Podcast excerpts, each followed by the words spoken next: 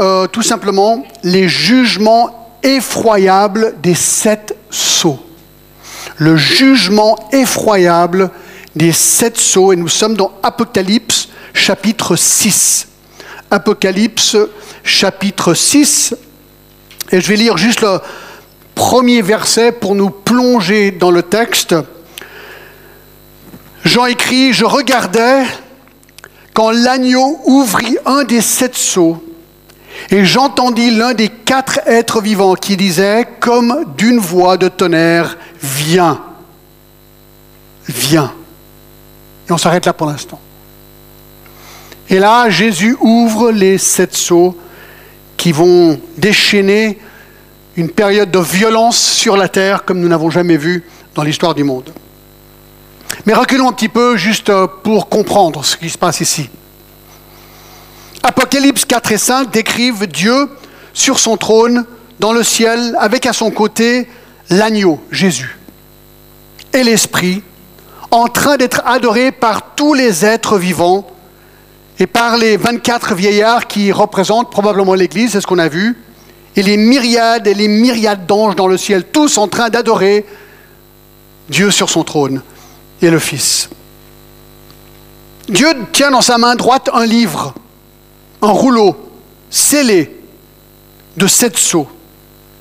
Et la dernière fois, nous avons conclu que ce livre était le titre de propriété de la terre qui est remis entre les mains de son juste propriétaire, Jésus, car il avait été usurpé par Satan lors de sa rébellion, qui a fait de lui, ça on l'avait vu aussi, le Dieu de ce siècle et le prince de ce monde.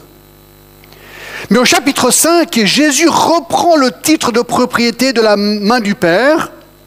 Et au chapitre 6, notre chapitre d'aujourd'hui, Jésus commence à ouvrir ce livre et brise les sept sceaux un après l'autre.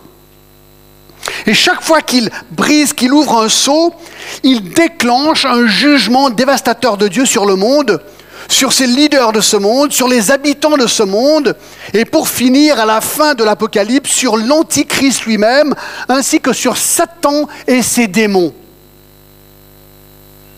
Donc, ce matin, nous voulons examiner la première vague de ces jugements de Dieu sur le monde au chapitre 6. Juste avant de les examiner, il y a plusieurs questions que nous devons considérer pour pouvoir y voir plus clair. Et je m'inspire de l'excellent commentaire du chercheur Parwelver Desuc. Première question que j'aimerais juste poser, ensuite répondre rapidement. Quel est le lien entre les sept sceaux et l'enlèvement de l'Église? On en a déjà parlé de l'enlèvement de l'Église. Nous avons évoqué cette question. Il y a, comme vous vous rappelez, globalement trois positions. Certains pensent que l'enlèvement de l'Église aura lieu avant la, la, tribulation de sept ans, certains au milieu de la tribulation de sept ans, et certains à la fin de la tribulation. Donc on a les pré-tribulationnistes, les mi-tribulationnistes et les post-tribulationnistes. Personnellement, et cela c'est mon opinion, puisque je suis prêt pour tous les, scénarios, je pense que l'Église aura été enlevée lorsque la rupture des sceaux aura eu lieu, donc au début de la grande tribulation. Trois, deux, deux points qu'on avait déjà vus. Donc chapitre 3, verset 10. Parce que tu as gardé la parole de la persévérance, il écrit à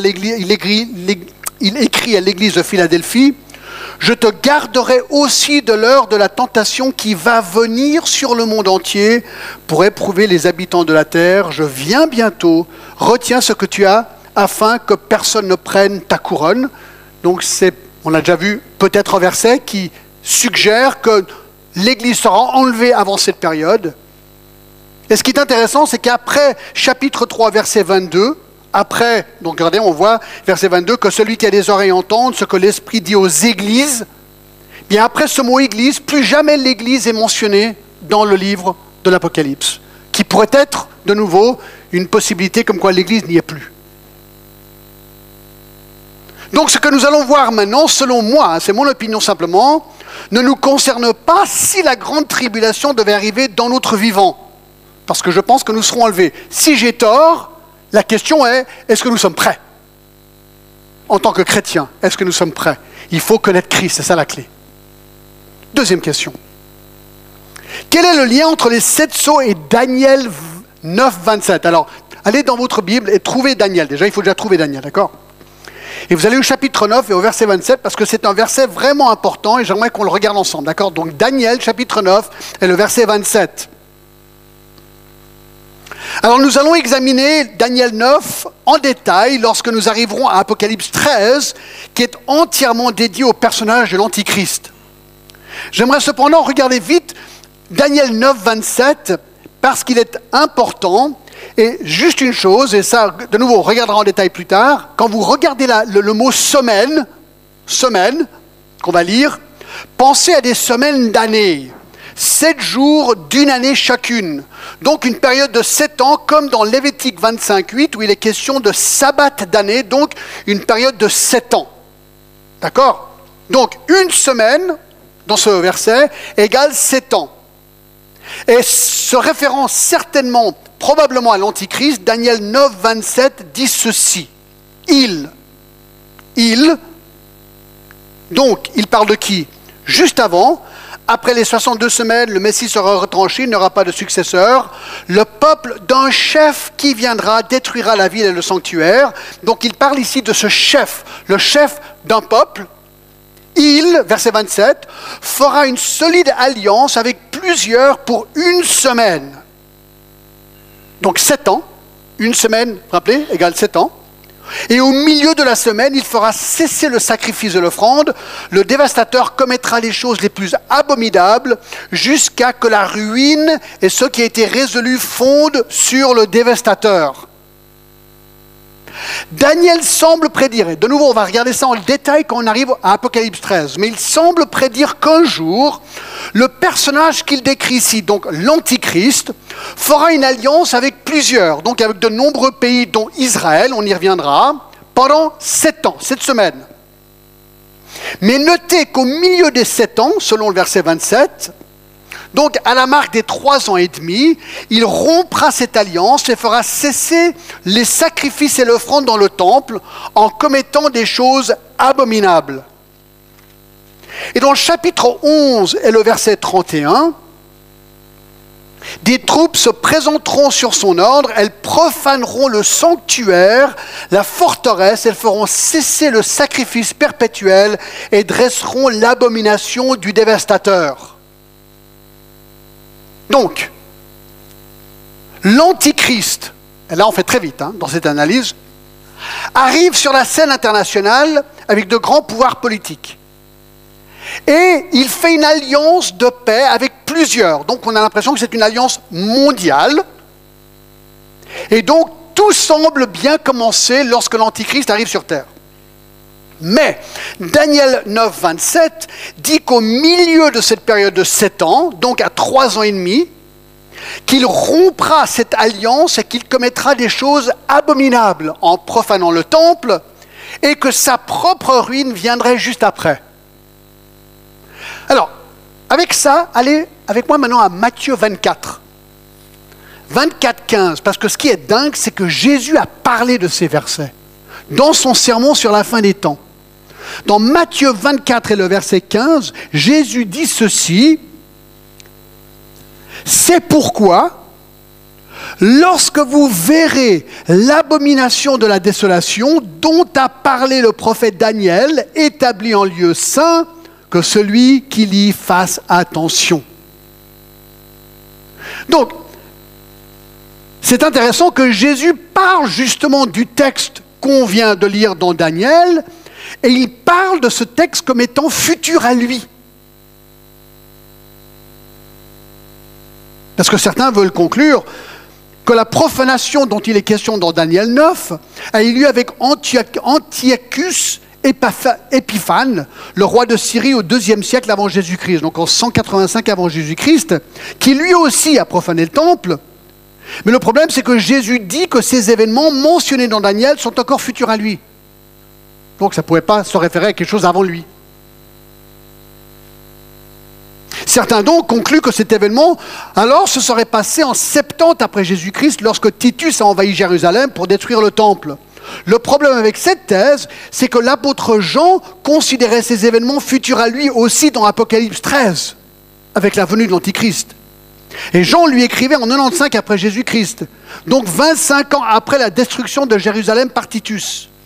Donc la seule autre possibilité, mes amis, c'est que Daniel 9, 27 et Matthieu 24, 15 font référence à quelque chose d'encore futur. Futur à Jean, puisque c'est lui qui écrivait Apocalypse, mais futur à nous parce que nous n'avons pas encore vu cette chose arriver de, de manière planétaire. Et de plus, ça c'est quand même génial, il n'y a plus de temple aujourd'hui à Jérusalem.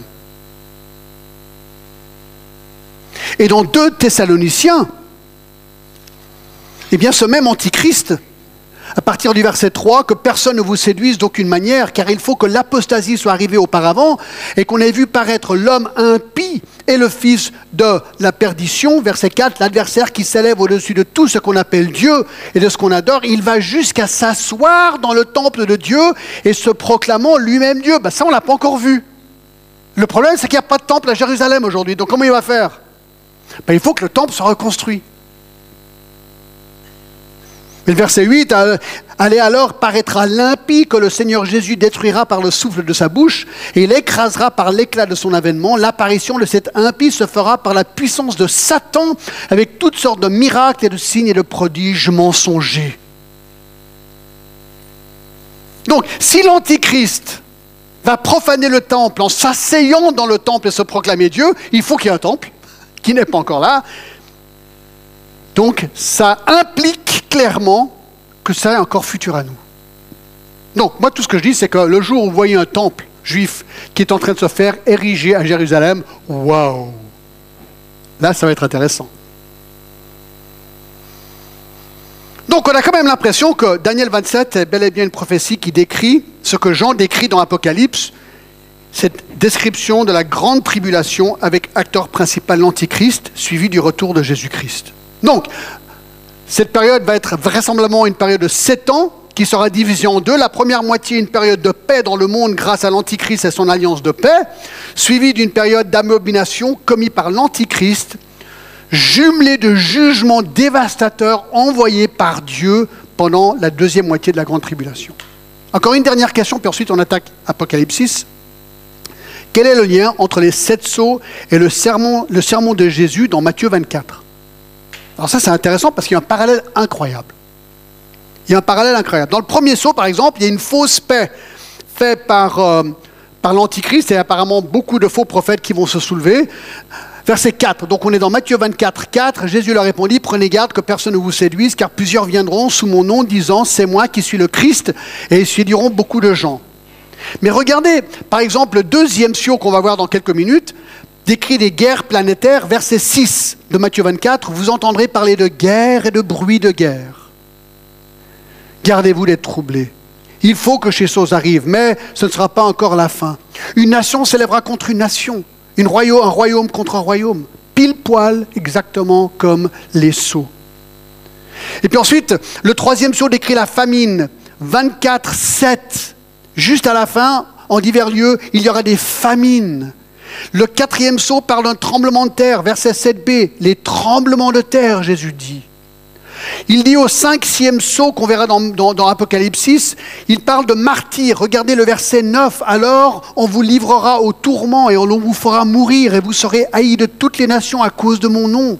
Alors plusieurs succomberont et ils se trahiront et se haïront les uns et les autres. Et ensuite, il y aura des phénomènes incroyables. Le ciel va se noircir. Au verset 29, aussitôt, après ces jours de détresse, le soleil s'obscurcira et la lune ne donnera plus sa lumière. Les étoiles tomberont du ciel et les puissances des cieux seront ébranlées. On a les mêmes descriptions que ce qu'on va voir maintenant. Donc, Jésus et Jean, ça colle. Ça colle. Un peu comme les douleurs d'une mère porteuse qui s'accroît au fur et à mesure que le temps de l'accouchement approche, ainsi sera-t-il avec les jugements des sceaux lorsque la grande tribulation sera là. Les jugements vont s'intensifier au fur et à mesure que les sceaux sont ouverts, le tout culminant par le retour majestueux de Jésus-Christ qui détruira tous les rebelles. Alors avec ça, retournons à Apocalypse et attaquons. Les sceaux. Sceau numéro un l'Antichrist. L'Antichrist, versets 1 et 2. Je regardais quand l'agneau ouvrit un des sept sceaux et j'entendis l'un des quatre êtres vivants qui disait comme d'une voix de tonnerre, Viens. Je regardais et voici parut un cheval blanc. Celui qui le montait avait un arc. Une couronne lui fut donnée et il partit en vainqueur pour vaincre. Donc, en ouvrant le premier sceau, Jean est invité par un des êtres vivants, donc un séraphin, de venir voir. Et au verset 2, il regarde et voit donc un cheval blanc avec un cavalier dessus, couronné, qui tenait un arc et qui avait un objectif de vaincre. Alors, question, qui est ce cavalier? Alors, du fait que Jésus est décrit dans Apocalypse 19, 11 comme étant sur un cheval blanc, certains veulent conclure qu'il s'agit ici de Jésus, puisque lui aussi, ici, est assis sur un cheval blanc et qu'il est symbole de victoire. Mais le problème, c'est que la chronologie ne joue pas. Jésus ne revient pas en début de la période de la grande tribulation, mais à la fin. Il revient au chapitre 19. Aussi, les trois autres cavaliers, dans les sceaux 2 et 3 et 4, représentent le mal. Donc il est douteux que le premier cavalier représente le bien, qu'il représente Jésus. Mais alors qui représente-t-il? Probablement l'Antichrist. C'est celui qui est décrit dans Daniel 9, 26 comme étant le chef du peuple. On l'a regardé il y a quelques instants. Mais pourquoi conclure que ce serait l'Antichrist? Pour trois raisons. Premièrement, notez qu'il a un arc. Mais il y a quelque chose qui manque. Vous avez vu? Des flèches. Il a un arc sans flèche, du moins ce n'est pas mentionné. Ceci pourrait, hein, bien sûr, ceci pourrait indiquer qu'il réussit à conquérir sans violence, mais plutôt par la diplomatie, comme le suggère Daniel 9.27 lorsqu'il fait l'alliance au milieu de la grande tribulation. Donc la première période est une période de paix qu'il aurait pu instaurer, instaurer par la diplomatie pendant trois ans et demi donc. Deuxièmement, il porte une couronne. Mais ici, cette couronne, c'est une couronne de victoire, un Stéphanos. Ce n'est pas un diadème. Ce n'est pas la couronne d'un vrai roi. Sa paix est une fausse paix instaurée par ruse et tromperie. Il est donc victorieux dans sa mise en place d'une paix dans le monde et on lui donne le crédit pour cette paix. Il réussit à instaurer la paix dans le monde. Ça, il faut le faire. Ça fonctionne. Moi, je me suis souvent dit, personnellement, si quelqu'un pouvait venir et convaincre les juifs et les musulmans de faire la paix, la meilleure manière de prouver cette paix, ce serait que les musulmans disent aux juifs, écoute, il y a de la place sur le mont là, vous savez, il y, a, y a déjà le temple musulman. Il y a de la place pour mettre votre temple juste à côté. Donc, on laisse la mosquée où elle est, on met le temple à côté, et le monde verra que nous sommes en paix. Alors là, je vous garantis que si ça, ça arrivait, le monde se dirait Waouh, celui qui a négocié ça, chapeau. c'est exactement ce que l'Antichrist va faire. Alors, je ne dis pas que ça va se faire comme ça, mais c'est une hypothèse que j'ai entendu Fruchtenbaum, c'est un spécialiste du judaïsme, qui a, qui a émis cette thèse, j'ai trouvé très intéressant. Donc c'est pas obligé que la mosquée d'Omar soit détruite, on n'a qu'à mettre à côté. Imaginez la paix que ça donnerait quelque part dans le monde. Et troisièmement, on voit ici qu'il est parti en vainqueur pour vaincre, nous dit le verset 2. Alors il ne faut pas être dupé par ses intentions, il n'y a qu'une intention, vaincre et de régner sur ce monde, car il est possédé par Satan, selon 2 Thessaloniciens 2.9, hein, l'Antichrist. C'est intéressant ce qu'il dit, on l'a lu tout à l'heure. Chapitre 2, verset 9, l'apparition de cet impie se fera par la puissance de Satan, avec toutes sortes de miracles, de signes et de prodiges mensongers. Écoutez, c'est intéressant que même Satan a le pouvoir de faire des miracles.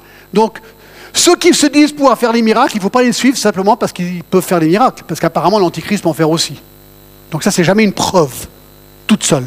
D'accord? Donc voilà le premier saut. Ce premier saut nous présente vraisemblablement l'Antichrist, l'homme impie qui réussira à créer une paix dans le monde pendant trois ans et demi, avant de tourner sa veste et commencer un règne de terreur incomparable. On y reviendra. Deux. Deuxième saut. La guerre la guerre, versets 3 et 4. Quand il ouvrit le second seau, j'entendis le second être vivant qui disait Viens. Et il sortit un autre cheval roux. Celui qui le montait reçut le pouvoir d'enlever la paix de la terre afin que les hommes s'égorgent les uns les autres, et une grande épée lui fut donnée. Donc le deuxième sceau révèle un cheval roux, rouge.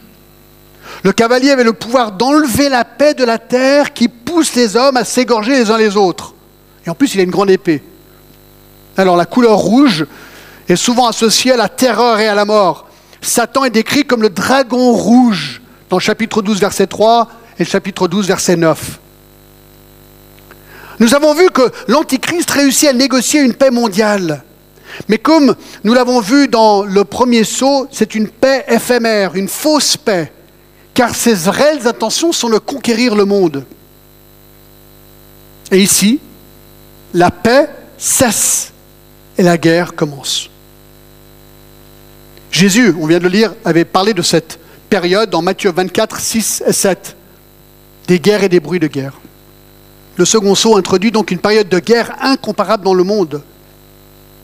Alors c'est intéressant, il est dit que le cavalier reçut le pouvoir d'enlever la paix de la terre. Alors, il, a, il a reçu le pouvoir d'enlever la paix de la terre. Écoutez, c'est très intéressant ça. Ceci nous montre que tout ce qui arrive ici est sous le contrôle absolu de Dieu. N'oublions pas, mes amis, que la grande tribulation est plus que tout autre un jugement de Dieu sur la terre. C'est lui qui a conçu la grande tribulation quelque part. Dieu va utiliser l'Antichrist et Satan pour infliger un jugement sur la terre. Mais Dieu contrôle non seulement l'Antichrist, de la même manière qu'il contrôlait Nebuchadnezzar et les Syriens, ennemis acharnés d'Israël dans l'Ancien Testament, mais nous le savons très bien de livre de Job que Dieu contrôle même Satan. Satan n'aurait pu jamais infliger ce qu'il a infligé à Job si Dieu ne le lui avait pas autorisé. Job 1. Donc Dieu contrôle même Satan. Dans Apocalypse 13, 2, le dragon donne la puissance à l'Antichrist. Mais le dragon, donc Satan, ne peut pas agir hors de la volonté de Dieu. Et puis au fait, c'est qui qui tient le livre des sept sceaux? C'est qui qui est en train d'ouvrir les sept sceaux? C'est Jésus. Les sceaux sont contrôlés de Dieu et par Dieu, car ces sceaux sont l'affliction de Dieu sur le monde. Et donc, on apprend dans ces versets incroyables qu'à un moment donné, lorsque ce sceau est ouvert, la paix va être enlevée de la terre, on va donner à ces hommes la puissance d'enlever la paix du monde. Et il est dit que les hommes vont s'égorger les uns les autres. Moi, ça m'a fait penser à l'État islamique. Hein, ces dernières années, on a tout vu. On a tout vu. Alors moi, je n'ai pas regardé, mais je sais très bien qu'on pouvait voir ces décapitations. Live, on peut voir. C'est horrible ce qu'on a vu ces dernières années. Des crimes horribles à la vue de tous à cause d'Internet. Écoutez, mes amis, ce qu'on a vu là, c'est qu'un avant-goût de cette période. Parce qu'ici, nous avons une violence mondiale. Mondiale. C'est l'État islamique multiplié par 10 ou 1000 ou 10 000. avec les armes modernes que nous connaissons de nos jours, nous ne pouvons qu'imaginer le carnage dans le monde. Les hommes s'égorgent et se tuent, mais bien pire qu'on voit aujourd'hui. Et en plus, on apprend que le cavalier roux est donné une grande épée. Ben, le mot grec utilisé, c'est cette épée romaine plutôt courte, faite pour tuer vite et en guerre. Et donc, grande suggère l'ampleur de la guerre qui s'enclenche dans le monde. Les gens, mais attention mes amis, ça va être un carnage, quoi. Un carnage. Trois. Troisième saut, la famine. La famine. Versets 5 et 6. Quand il ouvrit le troisième seau, j'entendis le troisième être vivant qui disait Viens. Je regardais, voici paru un cheval noir. Celui qui le montait tenait une balance dans sa main. Et j'entendis au milieu des quatre êtres vivants une voix qui disait Une mesure de blé pour un denier et trois mesures d'orge pour un denier, mais ne fais point de mal à l'huile et au vin. Donc ici, le troisième saut révèle un cavalier sur un cheval noir qui tenait dans sa main une balance. La couleur noire symbolise souvent la famine et la mort. Et la balance, c'est une de ces balances romaines comme ça. Enfin, romaine, je ne sais pas si c'est romain, mais je pense au film romain que j'ai vu. La chaîne, le balancier. Suggère euh, que les rations de nourriture seront pesées avec précision et au plus juste. En famine, on pèse au gramme. Eh bien, les guerres qu'on vient de voir dans le deuxième saut vont briser la chaîne mondiale de distribution de nourriture. Imaginez des guerres planétaires. Qu'est-ce qui se passe? Les producteurs de nourriture, les transporteurs, les propriétaires et les employés des magasins de grande distribution vont aussi se retrouver dans des situations de guerre. Ils vont aussi peut-être se trouver être égorgés ou leurs employés égorgés. Et ce qui est intéressant, c'est que Jésus prédit ces famines dans Matthieu 24, 7. On apprend donc que la vie va être chère. Il est dit car une mesure de blé coûtera un denier et trois mesures d'orge coûteront un denier également. Alors un denier dans la Bible représente le salaire journalier d'un ouvrier selon Matthieu 22. Donc si tu allais travailler dans un champ, on te donnait un denier à la fin de la journée. Donc ce que le verset 6 dit, c'est que cela prendrait, écoutez bien, le salaire d'un jour pour acheter une mesure de blé ou trois mesures d'orge. Les historiens nous disent qu'un denier pouvait acheter d'habitude 8 mesures de blé et 24 mesures d'orge. Cela veut dire que le pouvoir d'achat serait réduit par 8. Donc le salaire d'un jour te permettrait d'acheter un bon repas de blé ou trois bons repas d'orge, mais rien d'autre, ni d'huile, ni de vin selon le verset 6. Alors le blé, apparemment, je ne m'y connais pas trop, hein, mais le blé est une graine meilleure que l'orge qui explique son prix plus élevé. On a souvent appelé l'orge le blé du pauvre, car il est apparemment moins nutritionnel, moins oh, c'est dur le français des fois, hein, moins nutritionnel et donc moins cher. Alors j'ai pensé à ça avec euh, Genève aujourd'hui. Selon le site combiencoûte.net, le salaire moyen à Genève en 2018 est de 5 500 francs ou 4 800 euros par mois. Si on divise le salaire moyen à Genève par 20 jours de travail, on ne compte pas les week-ends, cela veut dire que ceux qui vivront à Genève lors du troisième saut, parce qu'il ne faut pas oublier que c'est dans le temps moderne que ça va arriver tout ça, Genève va exister, Paris va exister, New York va exister, il y aura des gens, il y aura plein de gens qui habitent ici.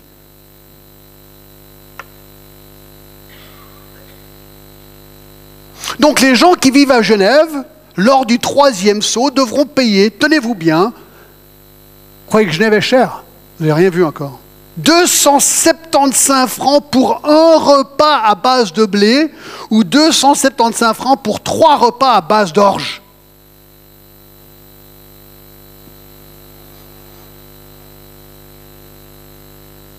Tout le monde le sait, la famine est une des premières conséquences de la guerre. Là, je parle du salaire moyen suisse, mais assurément, pendant la guerre planétaire du deuxième saut, les salaires suisses, comme tous les autres salaires, vont, prendre un sacré coup. Votre travail va prendre un sacré coup, tout va, prendre, tout, va être déboussolé. Voilà les réalités de la famine. Des prix exorbitants pour pouvoir manger et survivre tout simplement. Alors Lamentation nous donne euh, une description horrible de la famine, parce que là, vous savez que Jérusalem a été dans un temps de famine terrible. Et voici comment Jérémie décrit la famine à Jérusalem. On est dans Lamentation 4, versets 8 et 9, je lis. Leur aspect est plus sombre que le noir. On ne les reconnaît pas dans les rues, il parle de gens. Hein. Ils ont la peau collée sur les os, sèche comme du bois. Ceux qui périssent par l'épée sont plus heureux car ceux qui périssent par la faim, qui tombent exténués, privés du fruit des champs, les femmes, malgré leur tendresse, font cuire leurs enfants. Ils leur servent de nourriture au milieu du désastre de la fille de mon peuple. Imaginez en arriver là. Votre enfant meurt, vous avez tellement faim que vous le mangez. C'est incroyable d'imaginer que cette histoire est dans la Bible. C'est ce qui s'est passé à Jérusalem. Wilmington a un, article intéressant, je lis, sur la famine et la conséquence. Et sa conséquence, la peste, ravagèrent et décimèrent la population à l'intérieur de la ville. Tout ce que je viens de dire, Jérusalem. C'est par une mesure spéciale que Jérémie reçut dans sa prison sa ration quotidienne de pain de la part des boulangers, même cette faveur cessa. Les nobles, qui se vantaient d'être plus purs que la neige, plus blancs que le lait, d'avoir les corps plus vermeils que le corail et leur figure de saphir, la lamentation 4.7, étaient devenus squelettiques et pâles. Ils étaient tellement décharnés qu'ils passaient presque inaperçus dans les rues. Dans leurs splendides robes pourpres, les femmes de Jérusalem allaient se lamenter, assises sur les tas de fumier. On fouillait dans les ordures pour trouver une maigre pitance, la lamentation 4.5. Les enfants au visage émacié qui déambulaient dans les rues à mendier leur pain et à réclamer du blé et du vin à leur mère faisaient pitié à voir. Lamentation 2, 11, 12 et 19. Plus insoutenable était encore la dureté des parents qui se détournaient de leurs enfants. Les mères hébraïques semblaient avoir perdu tout instinct maternel et tout sens moral au point d'être devenues semblables aux autruches qui abandonnent leurs petits dans les déserts. Lamentation 4.3. Les pères mangeaient la chair de leurs fils et de leurs filles. Ézéchiel 5.10. Les mères, habituellement si compatissantes, étaient arrivées à faire cuire leurs nourrissons de leurs propres mains. Lamentation 2, 24, 10. Imaginez.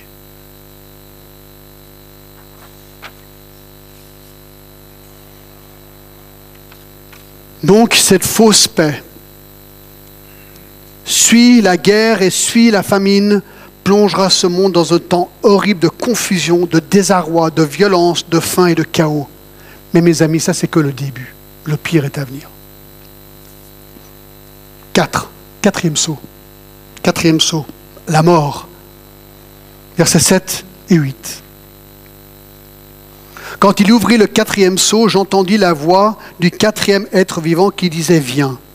Je regardais voici parut un cheval d'une couleur verdâtre. Celui qui le montait se nommait la mort, et le séjour des morts l'accompagnait. Le pouvoir leur fut donné sur le quart de la terre pour faire périr les hommes par l'épée, par la famine, par la mortalité et par des bêtes sauvages de la terre. Alors là, les amis, les choses s'empirent de manière drastique. Le cavalier nommant la mort, donc ce sceau décrit la mort, et probablement la mort qui suit les guerres et les famines qu'on vient de voir. De plus, le cheval est de couleur verdâtre.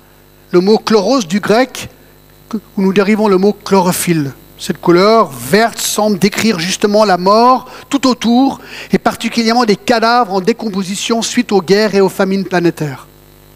Et nous apprenons au verset 8 que le séjour des morts l'accompagnait. Alors le séjour des morts peut décrire l'enfer, mais aussi tout simplement une tombe où vont les morts. On essaye d'enterrer les morts aussi vite qu'on peut, mais on n'y arrive pas. Pourquoi? Parce que le pouvoir, écoutez, regardez ce qu'il dit, hein, le pouvoir leur fut donné sur le quart de la terre pour faire périr les hommes par l'épée, par la famine, par la mortalité, par les bêtes sauvages de la terre. Écoutez, il faut s'arrêter à réfléchir un petit peu à ce qu'il est en train de dire ici. Un de la terre va périr. Par l'épée, ou par la guerre, ou par la famine, ou par des bêtes sauvages. Le mot mortalité pourrait se référer à l'idée de la pestilence, la puanteur nauséabonde qui suscite le dégoût suite à une peste ou une infection. Simplement dit, la famine mène à la maladie, voire à la peste. Les maladies tuent. Est-ce que vous savez ça, que les maladies tuent plus que la guerre? Déjà en temps moderne. Imaginez ce que ce sera à cette époque-là. L'ampleur de la dévastation de vie humaine est difficile à saisir. Alors, on apprend qu'un quart de la terre va mourir par épée, par famine.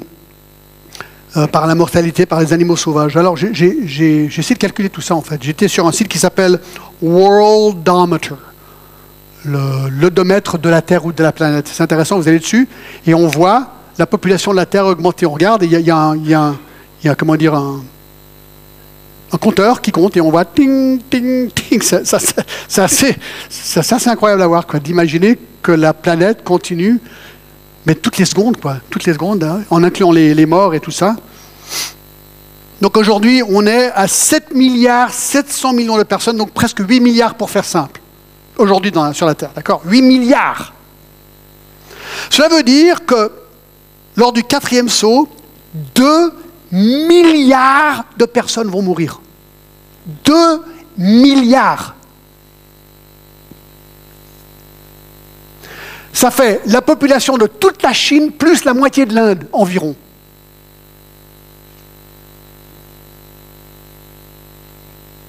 Je sais pas, moi, c'est incroyable, quoi. 2 milliards, c'est vraiment beaucoup de monde, quoi. Ça, c'est que le quatrième saut. On n'est que dans le chapitre 6. Alors comment comprendre le fait que les animaux sauvages sont une des causes de mort? Comme le dit Zouk, avec des guerres et des famines, les gens deviennent la proie aux pestes et aux bêtes sauvages de la terre. Voyez-vous, les, les, bêtes de la terre auront faim aussi et n'hésiteront pas à attaquer hommes et femmes et enfants affaiblis, vivants, pour pouvoir manger, comme les cadavres de personnes mortes. C'est pas très beau, hein, tout ça. Et vice-versa. Les gens vont manger les animaux, bien sûr. Mais je me suis posé la question, y a-t-il assez d'animaux sauvages dans le monde pour tuer tant d'hommes Mais une des réponses possibles, c'est ce que j'ai lu, c'est que ceci fait référence au rat. Au rat. Car le rat est clairement l'animal le plus dangereux du monde. Alors écoutez bien. Écoutez bien sur les rats. Les bêtes sont étroitement liées à la peste, ce qui nous donne un indice sur la nature de ce fléau. Worthington dit que l'animal le plus destructeur de la Terre n'est pas le lion ou l'ours, mais le rat. Le rat est intelligent, il s'adapte et dévaste. Si on supprimait 95% des rats dans une région donnée, il ne faudrait pas plus d'un an pour que la population se reconstruise et atteigne son niveau antérieur. Les rats ont tué davantage de monde que toutes les guerres réunies. Partout où l'homme a élu domicile, on trouve des rats. Ces rongeurs sont porteurs de plus de 35 maladies. Leurs puces sont à l'origine de la peste noire qui tua un tiers de la population européenne au XIVe siècle. Elles sont porteuses du typhus qui, en quatre siècles, a provoqué la mort d'environ 200 millions de personnes. Dans ce texte de l'Apocalypse, les bêtes sont associées non seulement à la peste, mais également à la famine. Les rats sont une menace pour l'alimentation de l'homme, car ils dévorent et contaminent les récoltes, surtout dans les pays sous-développés, ce qui ne peut qu'aggraver la situation déjà précaire des habitants. Notons aussi le propos de Frank Holtman, chef du service de bactériologie de l'Université du Tennessee. Il dit, je cite, Si la plus grande partie de la population d'une ville peut être anéantie par l'explosion d'une bombe atomique, il suffirait d'une semaine pour détruire la population du monde par la guerre bactériologique. Le virus qui provoque la psittacose est considéré par les savants comme le plus dangereux pour l'homme et il entraîne au taux élevé de mortalité. Or, le coût de production d'une bombe de psittacose est relativement bas, mais ses effets peuvent être dévastateurs. D'après Thomas Henry, un auteur scientifique, il suffirait d'un centimètre cube de ce virus répandu dans l'air en suspension infinitésimale pour infecter 20 millions de personnes.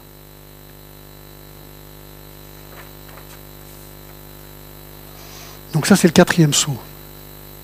Deux milliards de personnes tuées par l'épée, par la famine, par la mortalité et par les bêtes sauvages de la terre, peut-être les rats. Cinq. Cinquième saut. Ça va Vous arrivez là Ça va être dur de manger à midi. Hein oh Dis donc. c'est incroyable. Non, mais allez voir. Moi c'est incroyable. Vous ne trouvez pas que c'est franchement incroyable ces trucs? Ça, c'est la Bible. La Bible inspirée de Dieu. Là, on est en train de lire la parole de Dieu. C'est Dieu qui a voulu que tout soit ça là pour que ça soit clair pour l'avenir. Et revenez dimanche prochain, parce que dimanche prochain, je vais vous prouver que c'est juste. Je vais vous prouver que ces trucs sont vraiment vrais et qu'ils vont arriver. Après le culte de dimanche prochain, vous n'aurez aucun doute que ça, ça va arriver. Mais bon, je reviens. Cinquième saut. Les martyrs. Verset 9. Quand il ouvrit le cinquième sceau, je vis sous l'autel les âmes de ceux qui avaient été immolés à cause de la parole de Dieu et à cause du témoignage qu'ils avaient rendu. Ils crièrent d'une voix forte en disant Jusqu'à quand, Maître saint et véritable, tarderas-tu à juger, à tirer vengeance de notre sang sur les habitants de la terre? Une robe blanche fut donnée à chacun d'eux, et leur fut dit de se tenir en repos quelque temps encore, jusqu'à que ce soit, ce soit complet le nombre de leurs compagnons de service et de leurs frères qui devaient être mis à mort comme eux. Ce son nous surprend quelque part car il est différent des autres. Pas de cheval, pas de cavalier, pas de bouleversement planétaire. Ce saut nous catapulte de la terre au ciel et nous nous retrouvons devant l'autel de Dieu. Et là, on apprend qu'il y a des martyrs. Sous l'autel, probablement une référence au pied de l'autel et l'espace entre les pieds de l'autel, nous trouvons les âmes de ceux qui avaient été immolés à cause de la parole de Dieu et à cause du témoignage qu'ils avaient rendu. Ce sont les martyrs de la tribulation, tués pour leur fidélité à la parole de Dieu, le témoignage courageux pour Jésus-Christ qu'ils donnaient. Cela veut dire qu'ils annonçaient l'évangile malgré les immenses dangers dans leur vie. Ils disaient aux gens clairement, le jugement de Dieu allait les maudire à moins qu'ils se repentent et se tournent à Jésus. Le monde aura l'appel à les tolérer comme pour gens sur Patmos. Et pour les faire taire, il faut donc les tuer. Et c'est pour ça qu'ils sont martyrs. Et ils sont écrits plus tard, on verra ça dans chapitre 7, 9 à 17. amis, si l'enlèvement a eu lieu avant la tribulation, c'est que les chrétiens vont disparaître. Mais beaucoup de gens qui ne sont pas chrétiens auraient eu des amis chrétiens, peut-être des membres de votre famille, des gens qui ont entendu l'évangile, des gens qui ont vu des films sur la grande tribulation. Il y a des livres qui ont été écrits. Il y a des gens qui connaissent ces choses, ils connaissent le mot antichrist, ils savent que Jésus va revenir. Ben, si tous les chrétiens en un jour disparaissent, beaucoup de ces gens vont se dire Waouh, ils avaient raison Et beaucoup de gens vont se convertir juste après le départ des chrétiens. Et ce sont eux qui vont être ici les martyrs. Alors, si on a tort sur l'enlèvement, il faut être prêt. Nous serons peut-être martyrisés. Et alors ces gens sont morts, martyrisés, et ils sont là-haut au trône de Dieu. Et regardez, au, verset 10, c'est assez incroyable. Ils crièrent d'une voix forte en disant, Jusqu'à quand, Maître saint et véritable, tarderas-tu à juger, à tirer vengeance de notre sang sur les habitants de la terre?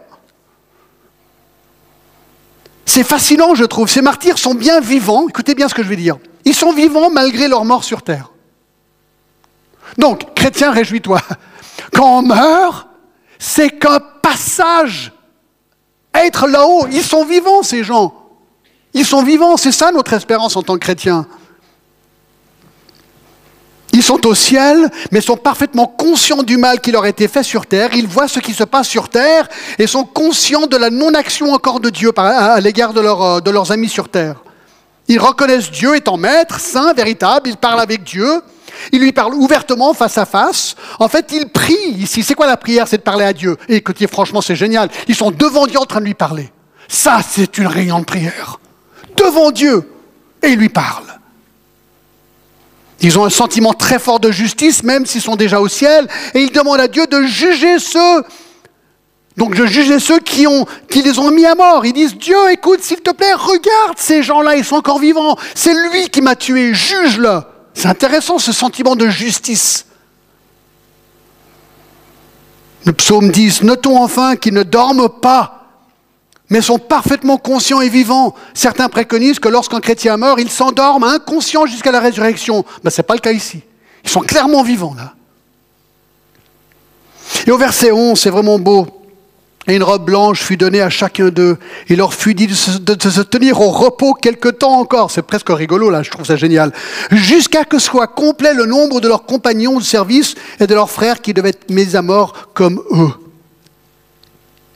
Donc ils reçoivent une, une robe blanche, symbolise une récompense de justice éternelle donnée aux croyants.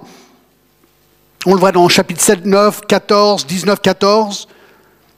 Mais de nouveau, quelque chose de super intéressant se passe ici. Dieu leur dit, non, écoutez les gars, reposez-vous. Prenez une sieste. Reposez-vous. Vous êtes fatigués. C'est génial. C'est ce qu'il leur dit, reposez-vous. Qui veut dire que la grande tribulation n'était pas encore terminée et qui veut dire aussi que Dieu contrôle tous les événements parce que lui connaît parfaitement le timing. Il dit, écoutez les gars, euh, pas si vite. Non. Non, non, je sais exactement quand je vais revenir et quand je vais retourner sur Terre et juger tout le monde. Je le sais. Donc maintenant, il faut attendre un petit peu et on va juger ces gens autrement. Écoutez, Dieu tient même le temps dans sa main. Il contrôle le temps et la longueur des choses. Et notez bien, pour les martyrs dans le ciel, le temps était bénéfique car ils se reposent. Pendant que les gens sur terre subissent les fléaux de Dieu, ce temps horrible. Donc c'est dingue. On voit ces gens souffrir, ce qu'on vient de lire déjà, et il leur dit, écoutez-vous les gars, reposez-vous. Je m'occupe, je m'occupe de la terre. Vous, reposez-vous. Écoute, si ça ne te fait pas envie de devenir chrétien, je ne sais pas ce qui va te faire envie de devenir chrétien. Voilà notre promesse, mes amis. Et reposez-vous jusqu'à quand? Jusqu'à ce que soit complet le nombre de leurs compagnons de service et de leurs frères qui devaient être mis à mort. C'est intéressant, hein? Que Dieu connaît exactement le nombre de martyrs qui devaient avoir lieu. Écoutez, Matthieu 10, 29, 30. Ça, vous le connaissez, ce verset, je vous garantis. Matthieu 10, 29 et 30. Ne vend-on pas deux passereaux pour un sou Cependant, il ne tombe pas un à terre sans la volonté de votre Père, et même vos cheveux sont tous comptés. Et le contexte, c'est le verset 28. Ne craignez pas ceux qui tuent le corps et ne peuvent tuer l'âme, craignez plutôt celui qui peut faire périr l'âme et le corps dans la gêne. C'est ce qu'il est en train de dire. Écoutez. Vous savez qu'il faut craigner Moi, Dieu. Pourquoi? Parce que Dieu connaît lorsqu'un un, passereau meurt. L'autre jour, j'étais sur la terrasse, puis il y avait un, oiseau mort, un oiseau mort. Et il était venu à fond. Je n'avais pas entendu, hein, on n'avait pas entendu. Dans la vitre. Et paf, tac, il est mort. Coup brisé, il était là mort. Et puis je me suis dit, ah, c'est dingue, mais c'est incroyable qu'il est mort comme ça, ce oiseau. Pauvre oiseau, c'est ce que je me suis dit. Puis ensuite, j'ai pensé à ce verset. Je me dis, mais non, il n'y a pas un oiseau qui meurt sans que Dieu le sache. C'est ce que la Bible dit. Et il, connaît même le nombre de mes cheveux décroissants. D'accord? Écoutez, c'est intéressant parce qu'il connaît même le nombre de martyrs qui doivent être martyrisés pendant la grande tribulation. Alors, tu dis, Dieu, tu comprends pas ma situation et mon épreuve. Ah bon? Tu crois pas qu'il comprend ta situation et ton épreuve? Il la comprend parfaitement et il gère le timing aussi. Oui, mais c'est long. Il gère le timing. Il sait ce qu'il fait.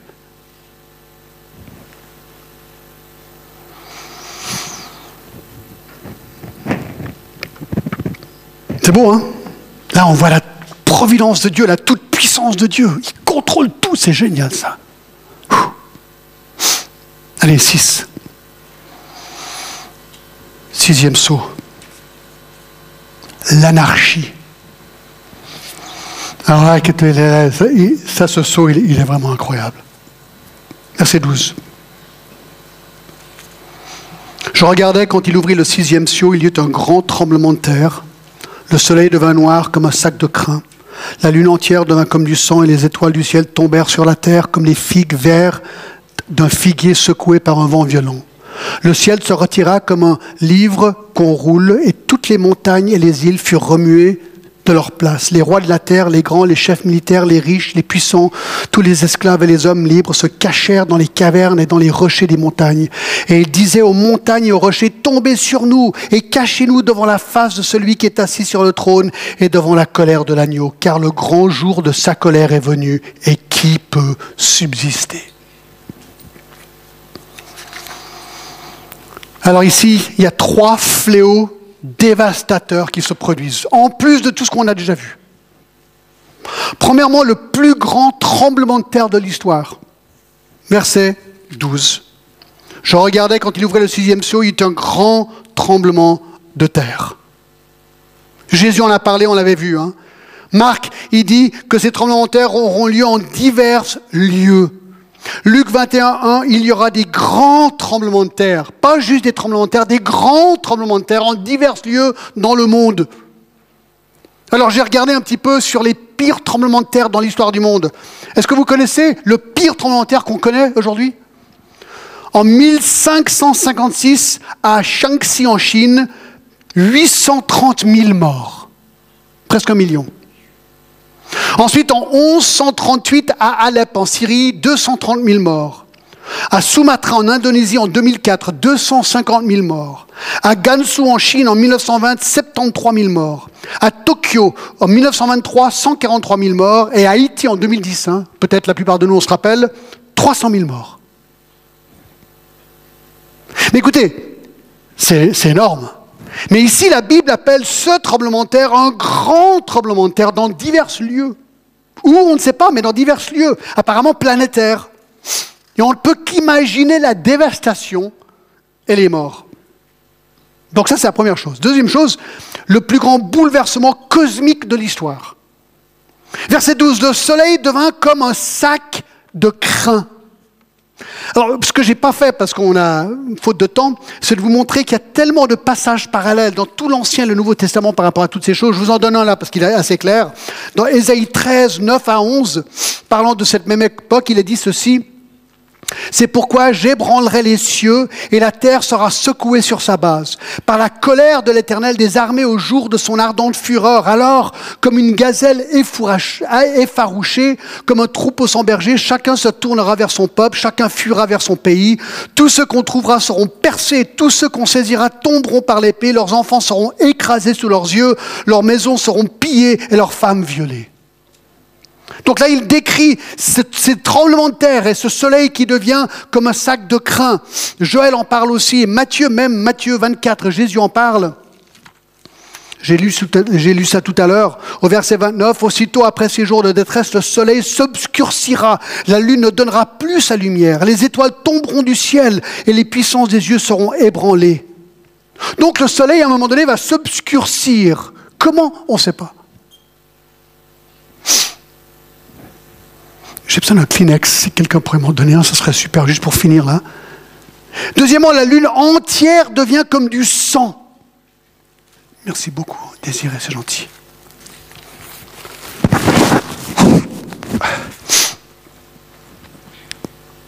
La lune devient comme du sang. Jésus dit que la lune ne donnera plus sa lumière. Verset 13 de l'Apocalypse 6, et les étoiles du ciel tomberont sur la terre comme les figues vertes d'un viguier secoué par un vent violent. Le mot étoile est le mot astre. Il peut décrire tout corps céleste comme le soleil ou la lune, mais aussi il peut décrire des météores. Vous savez, les étoiles filantes que nous pouvons voir dans le ciel sont en fait des météores qui brûlent en rentrant dans notre atmosphère. Et ça, ça laisse une trace.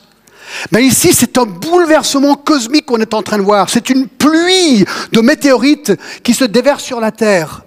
Des centaines, des milliers ou des centaines de milliers vont tomber sur la Terre quelque part. C'est comme ça qu'on va les voir. Et comme les figues vertes d'un viquier secoué par un vent violent, il dit. Luc 21, appelle tout ceci des phénomènes terribles et les grands signes dans le ciel. C'est comme si tout d'un coup, on a l'impression que tout déraille tout déraille. Vous regardez tout d'un coup et le soleil est noir, la lune est rouge comme le sang, il y a des milliers de météorites qui tombent jour et nuit tout autour de la planète. Et ces phénomènes nous terrorisent et terrorisent les habitants de la terre. Mais ce n'est pas tout. Verset 14 nous dit que le ciel se retira comme un livre qu'on roule et toutes les montagnes et les îles furent remuées de leur place. À un moment donné, c'est comme sur l'impression que le ciel s'ouvre que ce soit bleu ou nuagé, ça c'est tout roule, tout s'ouvre, va se retirer un petit peu comme on livre, qu'on roule. Et les, hommes auront tout simplement l'impression que l'univers est en train d'exploser, d'être ébranlé, de se défaire. Les repères qu'on connaît, c'est terminé. Moi, je me rappelle la première fois que j'ai vu La guerre des étoiles, ce film, j'ai trouvé tellement génial. Ils ont été sur une planète, il y avait deux lunes dans le ciel, vous vous rappelez? Et j'ai trouvé que c'était vraiment malin des, cinéastes de dire ouais, d'une autre planète, on verrait peut-être deux lunes. Et ouais, ça m'a petit peu, ça m'a fait waouh, c'est vrai que là on est sur une autre planète. Mais écoutez, on n'a rien vu, mes amis ici. Tout va être déraillé, tout va être déraillé. Et il est dit en plus, et toutes les montagnes et les îles furent remuées de leur place. Les montagnes et les îles sont tellement secouées qu'ils sont remuées de leur place, ils changent de place. Des fois, on voit des reportages, vous avez déjà vu, il y a, un tsunami ou quelque chose, et tout d'un coup, ils disent, ben voilà, il y a une nouvelle île qui vient d'apparaître. On a déjà vu ces trucs, hein. c'est incroyable qu'une ville apparaît. Ben là, c'est ce qu'il est en train de dire. Il y a des îles qui apparaissent, qui, qui se défont, qui bougent. Non, mais c'est des monstres tremblements de terre ici. Même le Salève, le Salève, notre Salève, va sans doute être remué.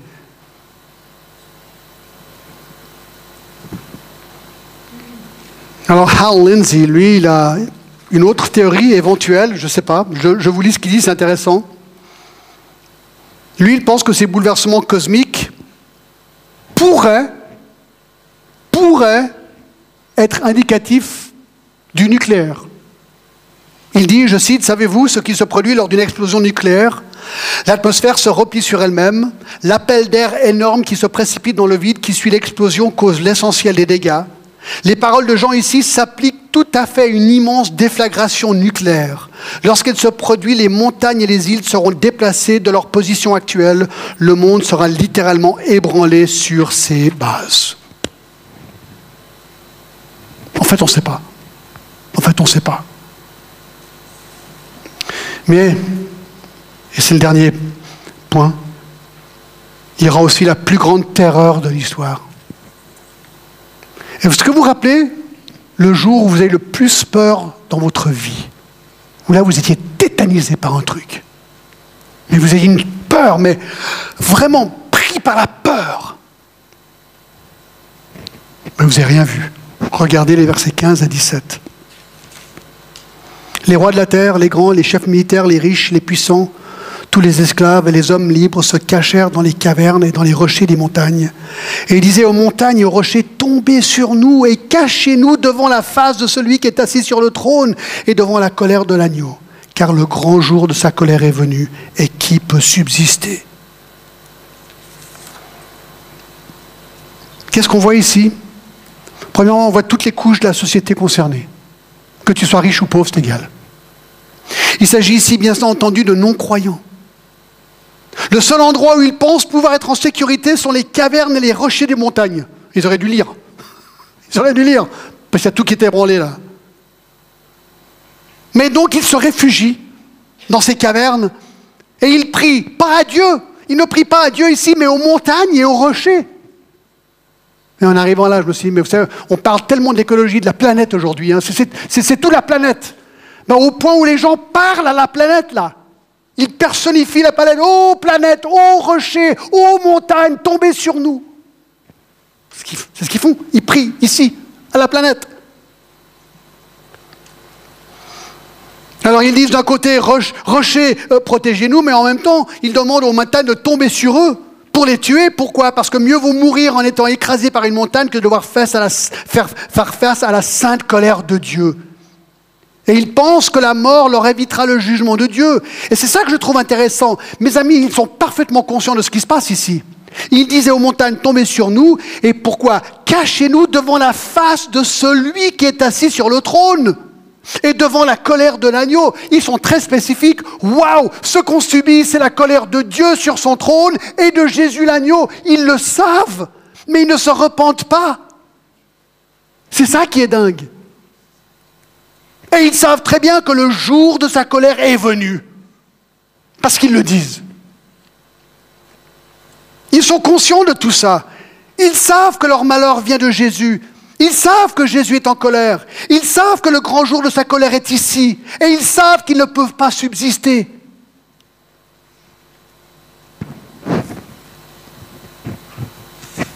C'est comme, ils savaient que ça allait arriver, mais ils ne voulaient pas y croire. Et maintenant, ils sont dedans. Et ils y croient, mais ils ne croient pas pour se repentir. C'est ça qui est fou.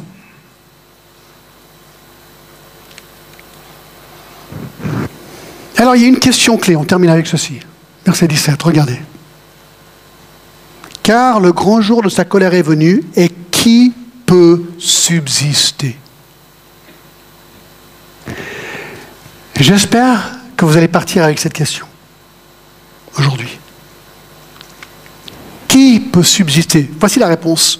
Seuls ceux qui se réfugient dans la grâce de Dieu offerte par l'agneau Jésus-Christ.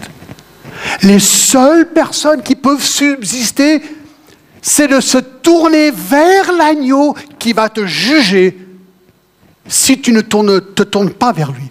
Parce qu'il a été jugé pour toi à Golgotha.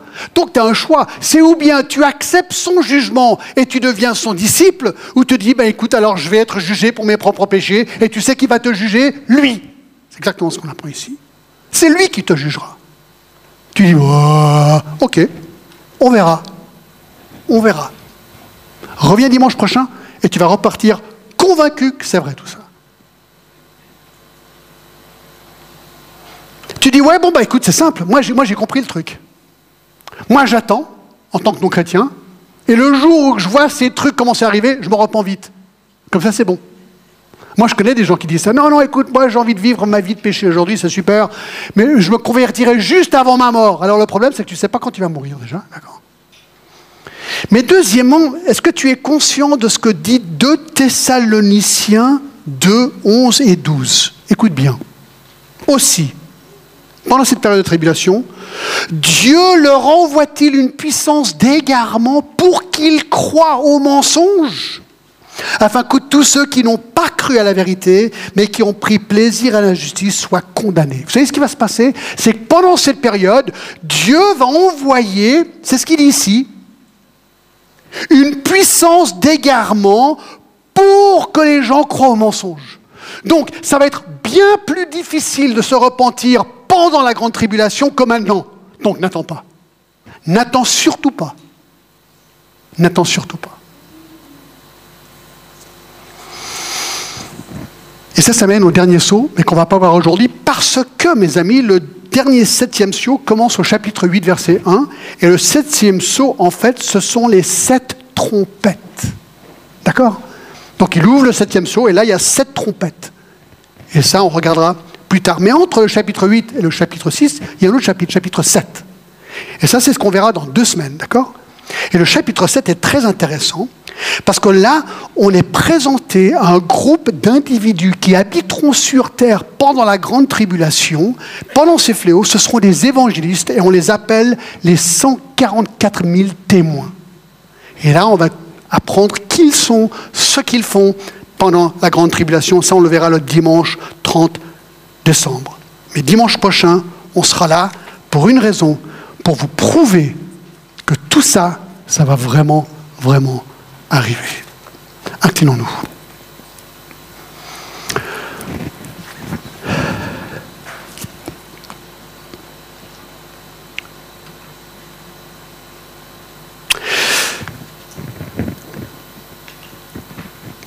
Peut subsister Seuls ceux qui ont confié leur vie à Jésus-Christ. Ô Seigneur, s'il y a quelqu'un ici ce matin qui n'a pas encore confié sa vie, qui n'a pas encore lâché prise, Seigneur, qui, qui n'a pas encore dit, Seigneur, mon péché est une offense à toi. Je te demande pardon pour mon péché, je te le donne, donne-moi le pardon, Seigneur, donne-moi ta justice. Maintenant, Seigneur, si quelqu'un ne l'a pas fait, qu'il le fasse maintenant, Seigneur. Parce que ça va être plus compliqué plus tard. Et Seigneur, pour nous qui te connaissons, fortifie-nous, Seigneur, et encourage-nous par ces messages. Nous te remercions pour le livre d'Apocalypse et nous te remercions, Seigneur, pour cette période de Noël. Merci que tu es venu sur terre pour nous sauver, Seigneur, pour nous éviter tout ça. Nous te remercions de tout cœur, Seigneur, au nom de Jésus. Amen.